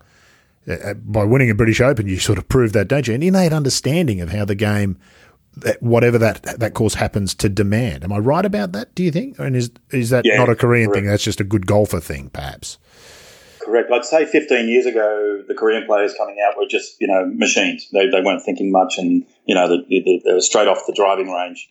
Those you know three story driving range uh, platform places, uh, you know, and then go to play a golf course because they didn't. Uh, golf course still quite expensive in Korea um, as it is in Japan, and um, so they didn't get to play the course that many times, you know. And um, but the that type of player was around now. The the parents have woken up to the fact of these of these young girls that they're, they're pushing them out to play in different countries to go mm-hmm. what they call winter training. Uh, winter training is the, the two or three months uh, that you know to go practice during the off season. And you know the, the the big thing in here in Korea is that a lot of the golf coaches here take big groups away for their winter training, and a lot of them are, consist of fifteen, maybe ten to fifteen tour players in that group. So they're off to play in the United States for two or three months, or might be in Hawaii, and then all of a sudden down to Australia or New Zealand. So, uh, um, but the the last fifteen years, I would say the the Korean KLPGA players uh, have realised the benefit of actually getting out during that winter training and that off season, and getting out to do. And a lot of them sometimes head to Australia because the firm conditions and golf courses are different, and you know, um, just the different style of golf. It's, so one of the it's one of the which diffi- makes them aware to it. Yeah, it's one of the difficult lessons of golf, isn't it? And particularly the better a player you are, is that there is much more to success than just being able to hit the ball. There are, in fact thousands of people who can hit the ball well, but doesn't mean that you'll be good at golf. That other element is mm. crucial, isn't it? Oh, huge, huge. And another factor I'll kick in there too is well, right, is the teaching in Korea has improved so much in the last 15 years. Um, a lot of young uh, Koreans uh, went off to the US or went off to uh, either Australia. Um, one of the top coaches here uh, used to work with Ossie Moore on the Gold Coast. Okay. Um, Siwoo, his name is um, Siwoo. Uh, Siwoo can't remember his last name, but anyway, he, he worked with Ossie uh, on the Gold Coast, and uh, you know, he, he, all of a sudden came back to Korea with a few of his new ideas as well, and really studied up. And the coaching itself in Korea has has, has taken a, a, huge leap, and uh, and it, it's it's it's wonderful now. Uh, uh, some of the even the, some of the Japanese players are now looking at uh, getting coached by Korean coaches, you know, the, from the Japanese tour on the, the women's side of things, anyway. You, and that I know of you would have seen a lot of changes in the women's game and the way the world and the golf world reacts to women's golf. Have you? Is that right? Have you seen those changes? And what, what do you make of the state of golf and its relationship with women and women's golf in this day and age? Ah, oh, I tell you what, 20, the last twenty years, I've just seen a massive. The Koreans have raised the bar. It's just it's, it's, it's the quality. I mean, the ball striking and um, it, it, the Koreans have just taken it through the roof. They basically have it. You know, it, back in the day, it uh, women's golf not not many people. You know, we followed it. You know, we had our Jan Stephensons, we had Nancy Lopez's, and all that stuff. And I, I, I followed it in America, the LPGA stuff now, but the, the, the the, the, Korean, the quality of golf now is unbelievable. I mean, um, even I was talking to uh, Nancy Scranton one time many years ago. Nancy, former LPGA player, and um, and Nancy's retired now, but she came and did some TV work one week, or uh, there was some reason she was at the ANA tournament, and um, got talking away, and she goes, "Oh my god!" She says, "If I played now, I would never have made the cut." and uh, she said she would have had so many weekends off, but now these Koreans have just taken the the sport to a way way new level. And um, anyone who makes the effort to go out and watch women's professional golf, I think for the most part, golfers come away surprised, exactly as you say, just how good they are. And the depth is probably what's really changed. You always had a top handful of players, didn't you? The top players could always play. Yes. But the depth yes. now in the entire field. Exactly. There's no there's no bottom third of the field that has no chance to win. That's not the case anymore for the most part in women's golf, where it probably was true, as you say, ten or fifteen the, years ago. The other thing I really love, Rod. The other thing I really love about women's the, the women's sports, they they promote the sport. Yeah, really very well. much. Yeah. Um, you know, the, the women are so pleasant to the gallery. I'm not saying that you know the men are you know nasty or whatever and all that, but I'm just saying there's that you know that male female sometimes the male arrogance shows. Do you reckon that's as much about money as anything, though, Dean? The women realise that they need to work harder to get half of the sponsorship dollars attracted to the sport. I think if you go back to what we look on in many ways, or a lot of the time as a sort of a golden era when you had the great triumvirate of Player, Palmer, and Nicklaus, and they used to come here to Australia on a regular basis and play the Australian Open. Much of that was actually to do with money. Modern players, uh, which is no knock on it, but McIlroy and Woods and um, Spieth and Koepka, they don't need to come to Australia because they don't need the money. I wonder what part that yeah, plays not- in. I agree with your assessment about women's golf, and all of the women's tournaments I've been to, the players do tend to be much more open and giving than what you see in men's golf. But I wonder how much of that is to do with just the financial realities. You've got to work harder for, well, not even the same outcome. Great point. Great point. Um, it's, uh, but I do, I have found after hanging around, you know, both both sides. Uh, you know, over the years, uh, I can honestly say most, a lot of the women genuinely, genuinely do it. They see that it's that, it's that mother figure. You know, they see a kid on the, mm-hmm. they see a kid on the edge of the putting green, and you know, they'll go over and talk to him. You know, nicer people than us, Dean. That's what you're saying. Women are nicer people Sorry? than us. Blo- women are nicer people than us blokes. Couple of points here. We'll start to wrap it up. I've just had a, had a look at the time. There's a couple of points you wanted to chat about in particular, issues that you think are particularly important in golf. So this probably touches on one of those. The first one you mentioned: stop promoting the prize money in pro events. What do you mean by that? Yeah, yeah, uh, mate. I'm a little bit anti. Uh, uh, I think uh, tennis made the decision uh, 10, 12 years ago. I remember that, that, that you know just to cut out the uh, you know, promoting the hell out of the, you know, making prize money such a big aspect of uh, of tennis. And um, if you notice, they they try, they do try to hide it. They don't try and it's not out there on the poster. You know, you know, splashed. You know, twenty million dollars this week, or you know, fifteen million dollars, whatever this week. They're, trying to take, you know, they're taking the. Uh, they're promoting the, uh, the, the tournament name more than what they are the prize money, but I just find golf um, it's it disappoints me in a lot of ways where we're using golf, uh, using money to promote golf, you know, to, to get people's interest. Oh, first prize money is this, and you know, the total prize money's that. And it doesn't work either, get, does it? This week we'll see uh, the finale of the FedEx Cup, and no golf fan cares, and no golf fan believes that Dustin Johnson will feel any more pressure over a putt on the 18th for $15 million versus two. Because let's be frank, it's just another 15 million. That's the truth of it dead right. I think it's I think it's I think it's a, it's worn out. I think it's been overused, mm. and you know you got to relate back to you remember the tennis tournament, the gold tennis record that you know John Newcombe played against McEnroe or whatever it was years ago, um, a, one million dollar challenge. Well, that was huge then. You know, okay, great. You know, but now it's just so much money being thrown around golf now. We really don't need to promote. You know, stop. You know, it's this it's this thing that, if I look at the PGA Tour now, uh, and it's this thing that Finchem's brought in over the last 25 years, and you know, tournaments competing against each other. It's so frustrating, um, and I, I, think it needs to be nipped in the butt. I think tournaments now just just need to promote its na- name.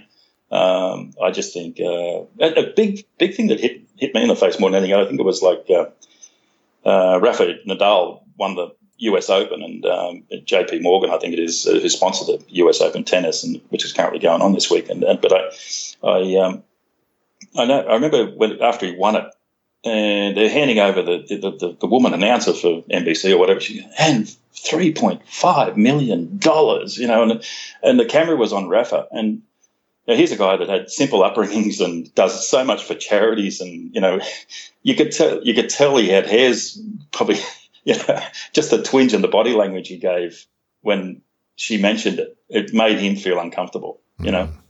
And because there was so much prize money when the, his actual passion is to try and win a tennis tournament, and I really don't. I just think society now does. We don't, really don't need to hear No, it it's because kind of tasteless and crass and it is tasteless. That's the word I'm looking for. prize money in the women's LPGA golf is wrong. What's wrong Yeah, with it? uh, Not enough, I- too much, I, I, poorly spread out. Uh, it's no, it's just the way it's structured. I, I, no, not not too much. Uh, no, the total, you know, it could probably be a little bit more, or wha- wha- whatever. But that's just the structure of the prize money breakdown. Um, I think uh, it, for, there's a difference between PGA Tour and LPGA. Obviously, the money, yes. What a lot of people don't realise is that the LPGA over the last 15 years has lost a lot of support sponsorship from golf companies to the players directly. Yep. Um, golf companies used to support and sponsor players on the LPGA tour a lot, and now the golf companies are just going straight to PGA Tour because that's the one with the TV ratings, and uh, that's all we care about. So the girls basically, know, you're only talking about maybe 30%, 40% of the girls out there are getting supported just by a golf company. You know, um, so uh, very very small money in, in sponsorship support, um, and they're out there battling away at their own, you know, with basically with their own money most of the time. So I look at golf, and it's been so obvious to me, uh, Rod, over the last probably five years, that maybe the prize money of golf has been stru- structured wrong from the from the get go. You know, from 50 years ago when the PGA of America or whatever started, or you know, whatever the tour started. And I started thinking about it, and um, you know, it's just what's happened on the LPGA tour has made it more obvious where the girls are really, really struggling. And you know, there's only basically 60 girls, 50 girls out there making money each week. I know that because you know you're just looking at the you know, the traveling they got to do. There's a lot of tournaments that actually support the girls and actually pay for their air tickets and stuff. For example, the Australian Open and that to get the girls out there such a long distance away. Um, but the problem is, the, the, I think the big core of the problem is is uh, you've got too much of a have and have not situation on the LPGA tour. You've got a girl that's going to win two and a half million, and then you've got a hundredth place. The girl that's playing is number 100 or number 90. They're making just over $100,000. Um, and when you add up all the expenses, if you're playing 30 tournaments and it's three and a half, four grand a week to survive on tour, that adds up to about 100 to 120,000 dollars in your expenses. So my idea would be to start structuring the prize money from the bottom up instead of from the top down. Um, basically, make lord, man! Are you some sort money. of communist? yes, yeah. Uh, so, uh, but it, the problem is what's happened. What I've seen, Rod, is professional golf used to be a five-year process to stay on tour and be able to stay on tour. You know, um, you get a girl that's running 80th, you know, 70th, 80th. Okay, they're trying to work their way up the system. Right now, it's very, very short. Girls are only lasting two years, and they're out of it. You know, they're done. You know, uh, because they can't afford it, or you know, they can't work their way through. Um, I've just found it. I just found that any business, you know, you've got to, the basic of what I'm trying to say is you've got a player from Monday to Friday have paid their own expenses to just try and make the cut. Now, last prize money should not should not be just to break even. You should be making So I think the LP, More than even. Yeah, yeah, the LPGA purses. I'm pretty sure. So the men's pay 18 percent, I think, to first place, and then it falls away very quickly. I think it's about half that for second place, and then it goes down. I think the is the LPGA 20 percent, if I'm not mistaken, rather than 18. Uh, it, no, it comes it comes down. It fluctuates. Yeah, uh, and then you got that CME event at the end of the year. That's you know out of aren't you, a you lot of prize money there. But aren't you speaking just against competition there, though? Dean, you've been a player. Everybody starts even par, except for this week at the Tour Championship, of course, where we have a handicap Yeah. event, which is just fantastic to see the, the guys going back to their roots and a bit of amateur golf and uh, getting a bit of a head start if you've if you've played well last week. I never, don't know when that became part of a professional golf, but isn't that what competition is? Everybody starts yeah, but I just think it, nothing just- and- the initial structure. You know, you got you got a player going out on tour. Uh, as I said, that from Monday to Friday, it, you know, professional players, mm. professionals don't make prize money up until no. you know until they make the cut. Until they're Sunday, that's right. So it's this constant, you know, like constant, you know, making zero. Uh, okay, you missed the cut. It's fair, you know, whatever. You know, you're not playing very well. You know, but at least when you make the cut, make it rewarding. You know, make it. And I'm not, I'm not saying it's going to make the player softer. It's actually because there's so many things attached to a player. Um, and I guess looking at it from my perspective as a caddy, that you you, you know you want to make sure you get you, you get paid, but it feeds down the line because yeah. what's happening I've found more than anything is that the caddies also it's a have not have and have not situation uh, as well. You know you you either got a caddy that's making you know two hundred thousand dollars or the you know a, a, guy that's you know and another caddy just you know making nothing. You know uh, so it's um, I, again I, yeah I agree, but I think a player should not walk away from the game totally broke. You know, like I mean, it, it, there's enough rankings out there for the qualification to get through. You know, I mean, that the player's going to get through. Yeah. Uh, um, and be able to be competing and, and, compete on to next year. And if they, but financially, you know, it, it, the player shouldn't be walking away from the. They should be rewarded more, you know, by making the cut. You know. It's, a, it's an interesting uh, It doesn't make the player softer, and you know, uh, it, sure, you know, just go out there and play better golf. You know, that's very easy to say, but I just think have a look hard at the structure of the breakdown, and I think um, I think it'll it, it it would it would kind of there's a um, the reason I relate it to LPGA is that you know the, theme of what I've woken up to over the last you know 30 years of caddying and whatever it was 27 years the there's a big difference between the male and female, you know, and um, the, the, the, female pressure is way higher, and there's been a lot of sad stories over the over the years in out of LPGA, and um, the, women are, more definitely more emotional uh, about when it comes down to you know to money and pressure and uh, you know now you're bringing uh, it, it, gets to you know depression and a lot of this, a lot of aspects. They're, they're constantly the LPGA are monitoring a lot of uh, depression that goes on and amongst the tour, they're watching players and you know and uh, talking to a lot of players, I know there's a lot of uh, a lot of uh, negative negativity out there, and it's it's really tough. You know, the, the women uh, struggle to handle it. You know, but the men, it doesn't matter. They're making millions. It's fine. We're going to go on to next week. No big deal. The the women are. Uh, it's it's a different kettle of fish, and you know the the, the tour structure is different. Everything's different. Yeah. Um, it's the LPGA is the only tour that has to pay for their television. Yeah, that's right. Um, yeah. You know, it's five hundred thousand a week. Yeah, that's hard, isn't it? Uh, out of the budget. It, uh, but I think that it, to make it look that little friendlier and uh, just reward a player mm. better after making the cut. You, are going to meet some resistance to that argument, and some of it might even come from me. But I do think it's a very interesting discussion. That at what point mm. does the organisation have a responsibility to the players beyond just organising the event and let the chips fall where they may? But there's, uh, there's mm. probably a whole episode in that at some point. Dean, been great to catch up, mate. Thanks for taking the time. Really appreciate it. Thanks, Rod. All the best, mate. So much to take in there from that chat with Dean Herden, and I hope that you enjoyed it. Well, even half as much as I did would be a good result. Now, for our next episode, we're going to meet someone who challenges an old cliche. Those who can do, says the accepted wisdom, and those who can't teach. But what if you happen to be really good at both? Well, find out on episode 28 when we meet two time Australian Masters champion and coach of the moment, Brad Hughes. That's next time on The Thing About Golf.